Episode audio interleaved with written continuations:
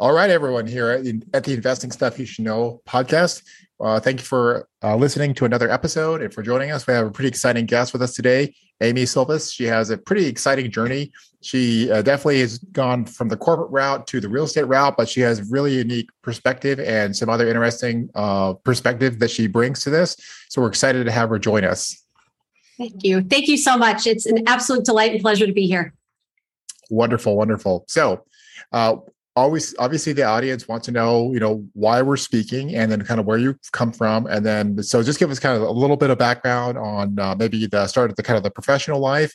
And then uh, we could step into i know you have a real interesting uh, story to, to tell uh, why you kind of maybe transition and we'll talk about that as soon as we kind of give a little background on kind of where you're coming from Perfect. Yes, as you mentioned, my name is Amy Sylvis. I live in Los Angeles with my amazing husband Joel. Uh, we're both LA natives, kind of a rare a rare thing in these parts. Yeah. Um, I come from the uh, biotech world. I actually worked in biotech for 13 years a very strong connection with helping others, especially as they battled, uh, you know, grievous illness and some of the most difficult times of their lives. And as you mentioned, I made the transition over to multifamily. I've been a syndicator for about three years. And while I had my W 2, I passively invested to learn the space a bit. And uh, yeah, well, I know we'll dive into the details, but um, yeah, currently uh, invested in several markets in the Southeast and absolutely love this space.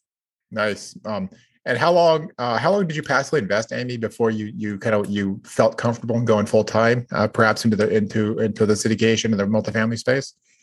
Yeah, so I passively invested for about five years. Uh, that wasn't it was intentional, but it wasn't. My my health prevented me from going full time uh, at you know a bit earlier, uh, but it ended up as most things do as a tremendous blessing in disguise because I received a bunch of you know great experience, education, um, and I think it's really made me the syndicator that I am today. That's a that's a great story, and you hinted at uh, a really interesting piece here, and, and you've had some uh, some a health journey.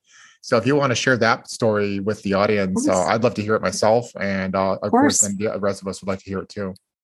Perfect. And as I mentioned to you, I'm an open book. So I'll give you kind of some headlines and we can go with it wherever you'd like. Um, I was born with a genetic illness called cystic fibrosis. And for those who aren't familiar with that, um, it's a chronic and progressive lung disease.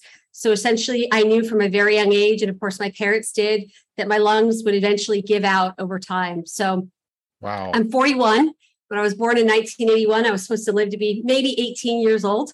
Oh uh, oh so all wow. these uh, gray hairs and wrinkles and all that, I cherish them. yeah. Even despite living in LA, I don't mind uh, looking my age. Yes. Um, so I, I truly knew from a young age that if I was going to have a career, you know, thank God I graduated high school, went off to college, and I knew probably that my ability to trade time for money might not always exist. I think that's something most people take for granted, which is great, right? But I was on this feverish journey to figure out how can I still support myself when I was in and out of the hospital with lung infections and my ability to work just gradually diminished over time. So took me a while to figure out that passive income was something that even existed, let alone something that I could do. But um, yeah, I think as I alluded to earlier, having a health condition, not the most fun thing. But uh, I received a miracle drug about three years ago. So my health is tremendous now, but I get to benefit really? from all wow. these. Yes, yes, yes, yes. So I'm I'm I'm extremely healthy but uh, I still get the benefits of, of you know some of the challenges, all, all the things that I've learned and overcome. Uh, I think makes me who I am today. Um, that's amazing, Amy. Um, my dad passed away from. Uh, I mean, not that, not that. I mean, just like to share kind of the commonality. My dad passed away from yeah. brain tumor. He had that like for maybe mm-hmm. 12, about twelve years.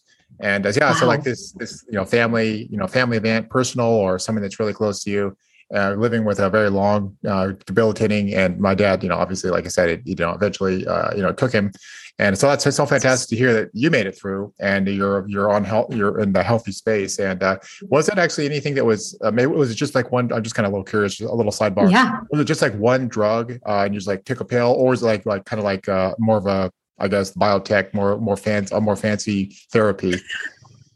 I love this question. Yeah. So uh, I'll, get to that in just a second if I can add just a little bit of flavor. Cystic Please, fibrosis yeah. is an orphan disease. So there are only 30,000 of us in the United States. Imagine you're a biotech company and wow. you're going to spend $2 billion, right? That's what it takes to drug develop. Yes. Are you going to choose a disease that affects 30,000 people? Or are you going to choose a disease that affects millions upon millions, like heart disease, diabetes?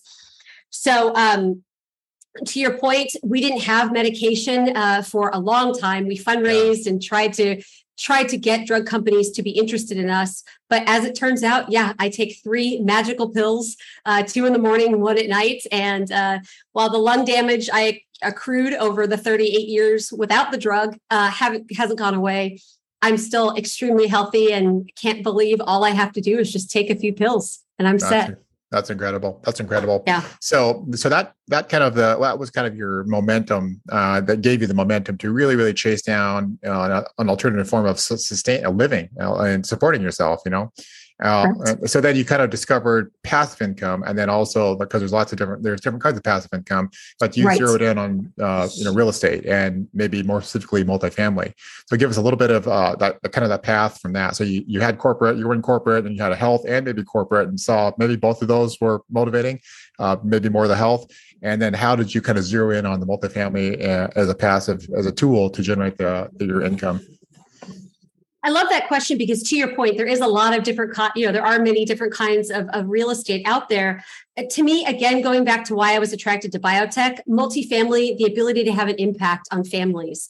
Mm. Um, you know, I've been on the receiving end of people being gracious and giving and, and caring when they didn't even know my name. And that is really the disposition I have as an owner operator is, you know, my residents are not just a line on a rent roll or on a P&L. Uh, I really strive, even as I grow, uh, to care for and intentionally, you know, treat them well.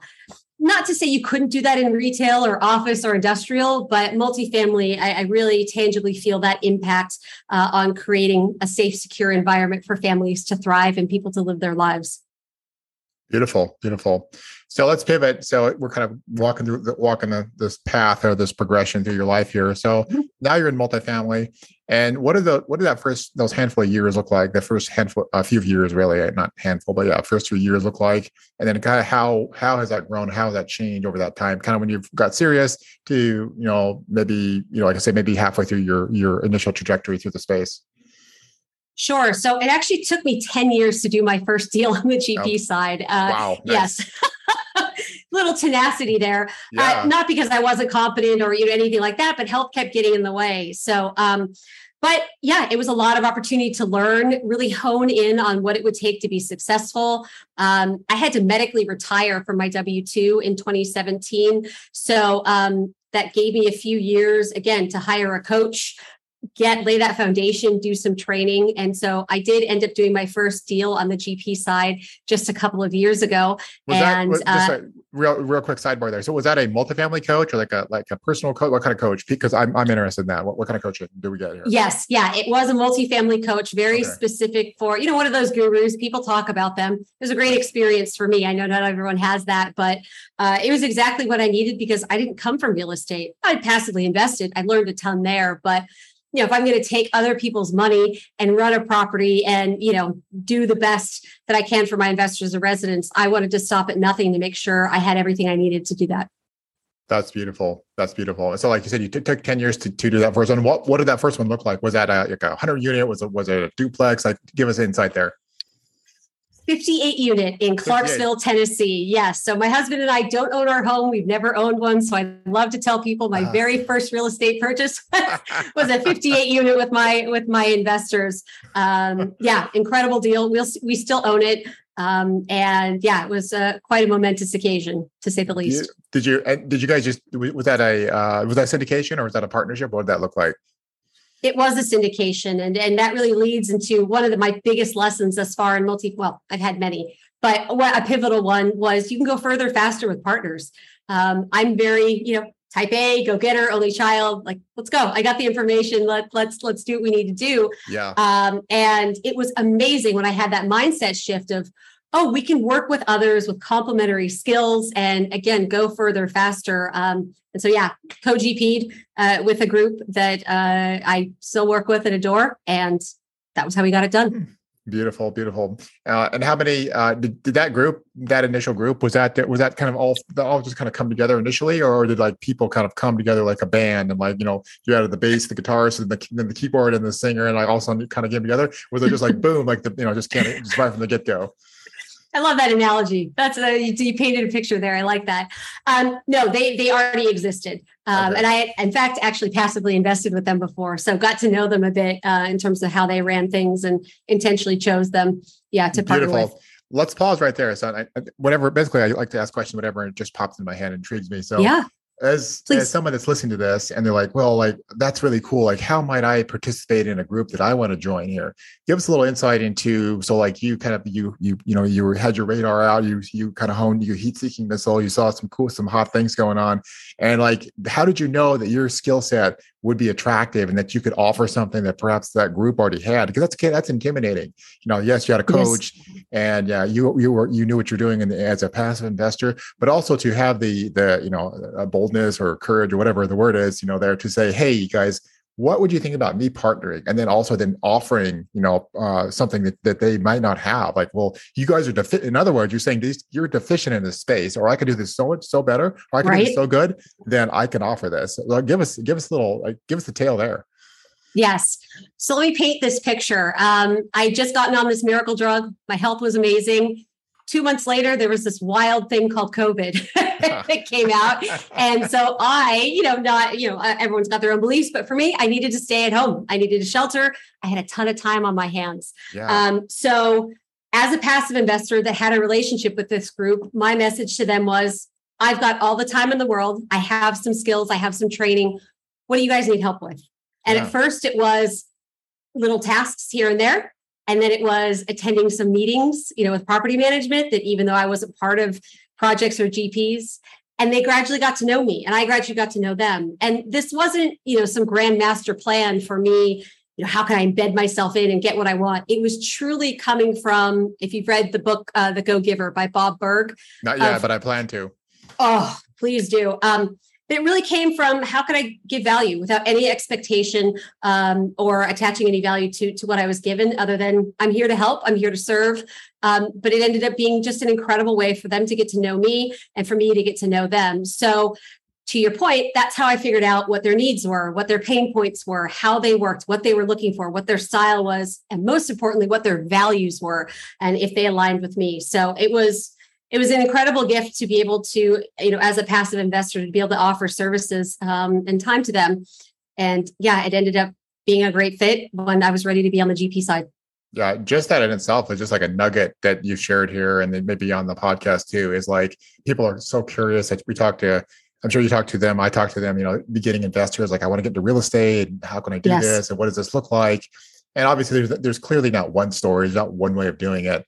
But like okay here's like tactical like strategic like here's actually something you can actually go do. Go get this book the go giver read it and then put yourself yes. in that position and here's like here's a way you know versus just like yes. like try to provide value and like you know don't don't ask them for a job you know like all, all these things right. just like you're yelling at all the new people like like do this do this do this you know versus like okay here's something that amy did and it's very i don't i find i find when i listen to something like that i find that very useful and like oh that's yes. like that. i can actually go do that myself or some version of that and I, I just find mm-hmm. that to be valuable so uh, okay oh, so, i'm delighted yeah so so okay continuing here so um I do like to ask this question. This throws some people off. So, like, what is an embarrassing thing that uh, you know that you wish you would have known, uh, kind of at the beginning of your capital raising space, that you quickly learned that you're probably not going to do again here?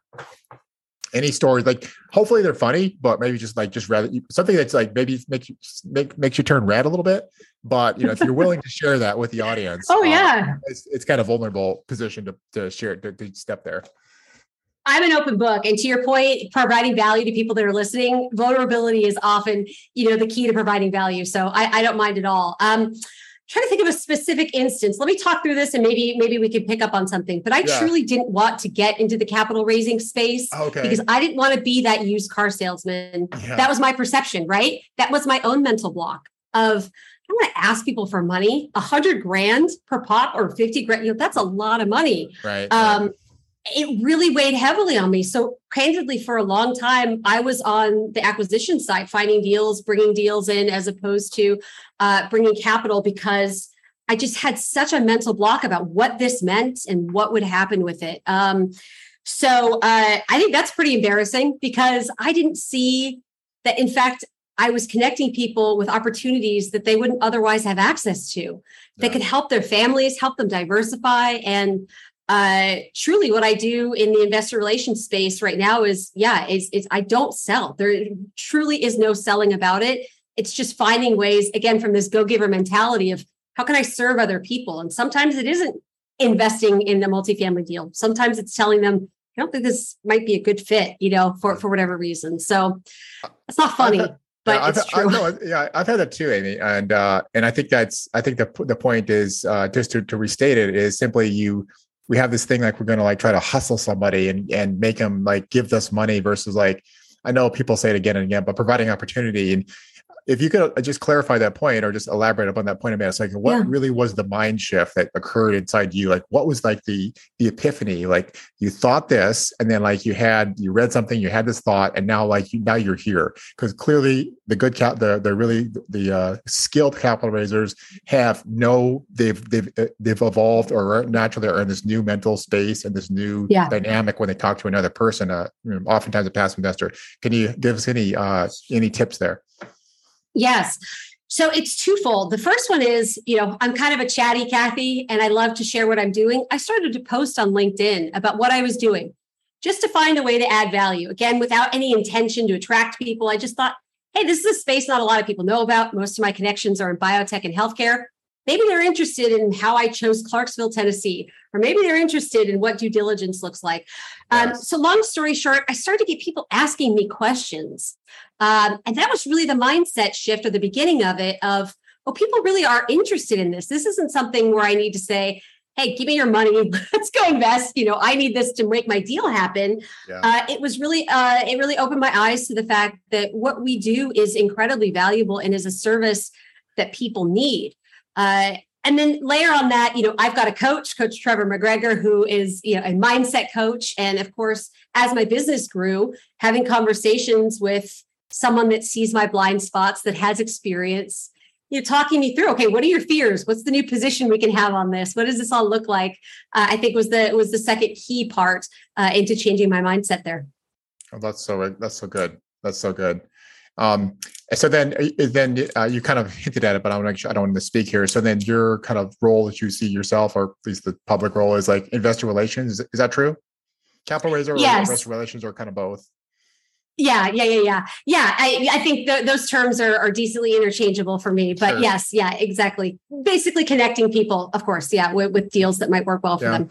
So the the question there, and it's not that it's not that not that great of a question, but it's an okay question, and that is what are the? Uh, it's like I know it's like I know when I before I say a question like how good it is, you know, sometimes they're good, sometimes like yeah, it's okay. But anyway, um, so the the people that you so yourself and other people that you've seen that are successful in the capital raising space, uh, what are some what are some traits um that you've that I guess like give us two traits that you think those people have adopted or either have naturally or have adopted or have learned to to uh you know to to to grow into. I would say empathy is, empathy. is the Ooh, number one. Good. Yeah. It's a big one, right? Yeah. So our ability to kind of almost disembody ourselves that sounds violent that's not what i mean but to really step in the shoes forgive me step in someone else's shoes and see the world through their lens right you know i've got a pair of glasses right here we all we all wear different glasses right that, yes. that allow us to see differently so if i can see you know for example uh, what you want out of life, or maybe what your goals are, Johnny, or um, what your fears are, or maybe the past experiences that you've had. I am more able, again, to address your concerns or find something that fits your needs. Um, and that may not always be multifamily investing, but if I'm able to truly understand your view of the world, your model of the world, um, and instead of just shoving information at you, tailor to your concern, you know, maybe you are a high W 2 earner and taxes tax savings means a lot to you. Maybe you're extremely risk averse and having 100% of your you know your your net worth in the stock market freaks you out and you want to be diversified. You know whatever that is you, you understand. Um, so i think that empathy part it's a muscle. We all must work on constantly uh, but is incredibly important. Good. Um, a lot of um, lot of lot of medical analogies here. So this is good. Like disembody, disembody. yeah exactly right? Yeah. Who would have thought from my background that would be it? Um Yeah, and I think also just the ability to enjoy people. From my okay, perspective, yeah. everyone has a story, and I love to learn it. I think people are you know, not everyone's my favorite person, right? You know, I'm not going to stand up here and just be like, everyone's amazing. But the truth is, everyone has something incredible about them. I talked to a gentleman earlier today. He and his wife decided to adopt a child later in life because they really wanted to, you know, give back to the world and give this this uh, disadvantaged uh, little boy a chance. That's Wonderful. incredible. Yeah. I mean, it gives me goosebumps even to talk about it. And not everyone's story has to be that profound, but I feel like I'm a better person having known him. And he may or may not invest with me, and that's okay either way. But uh, it is really special to have the honor to get to know people. A lot of people, you know, tell me in depth, you know, information about their lives, and I, I treat that uh, as as a huge honor. That's beautiful. That's beautiful.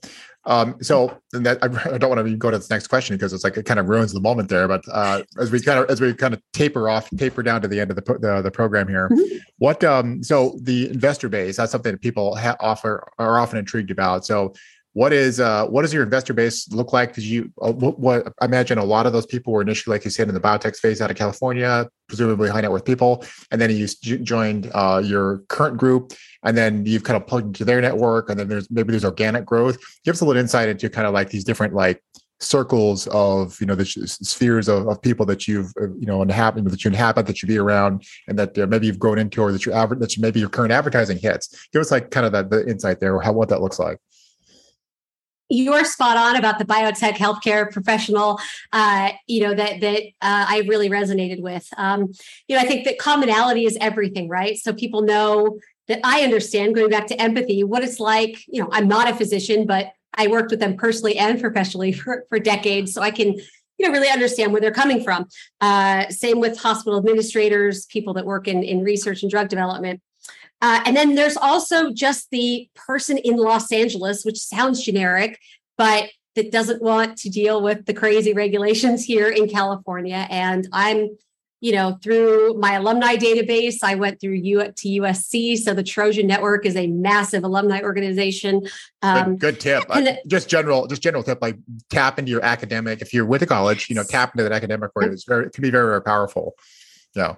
Absolutely. And do fun things like we're going to football games this fall. Yeah. And you better believe tailgates and all of that because people ask, what do you do? Hey, I buy large multifamily apartments in emerging markets. You what? With our investors. Yeah, yeah. yeah, exactly. Yeah, yeah. We allow the average person to participate in that. Who? What? Would you tell me more? So um, yeah, it's a so basically, yeah, those are kind of my my three buckets of USC alums, um, healthcare professional, medical professionals, and just people in Los Angeles that uh, are high net worth individuals looking to deploy capital and not create another job for themselves.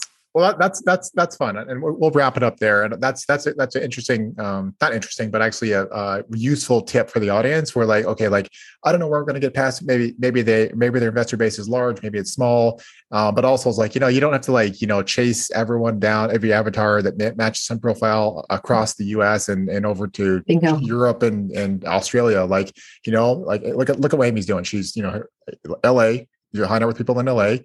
Her you know school alum and then her you know academic you know her university background. And that's been a rich source of, of investors for her. So like like don't like you know calm down and think about the the, the circles that you're already in and how to leverage that how to take advantage of that. So yes. okay this has been so good. So awesome awesome. So thank you for taking time amy to share all these things and all this knowledge with us uh, and then our final outro for the uh, for our program here. So thank you, uh, the audience uh, at Investing Stuff You Should Know, for listening to another episode, uh, another exciting episode, in my opinion, of uh, Investing Stuff You Should Know podcast.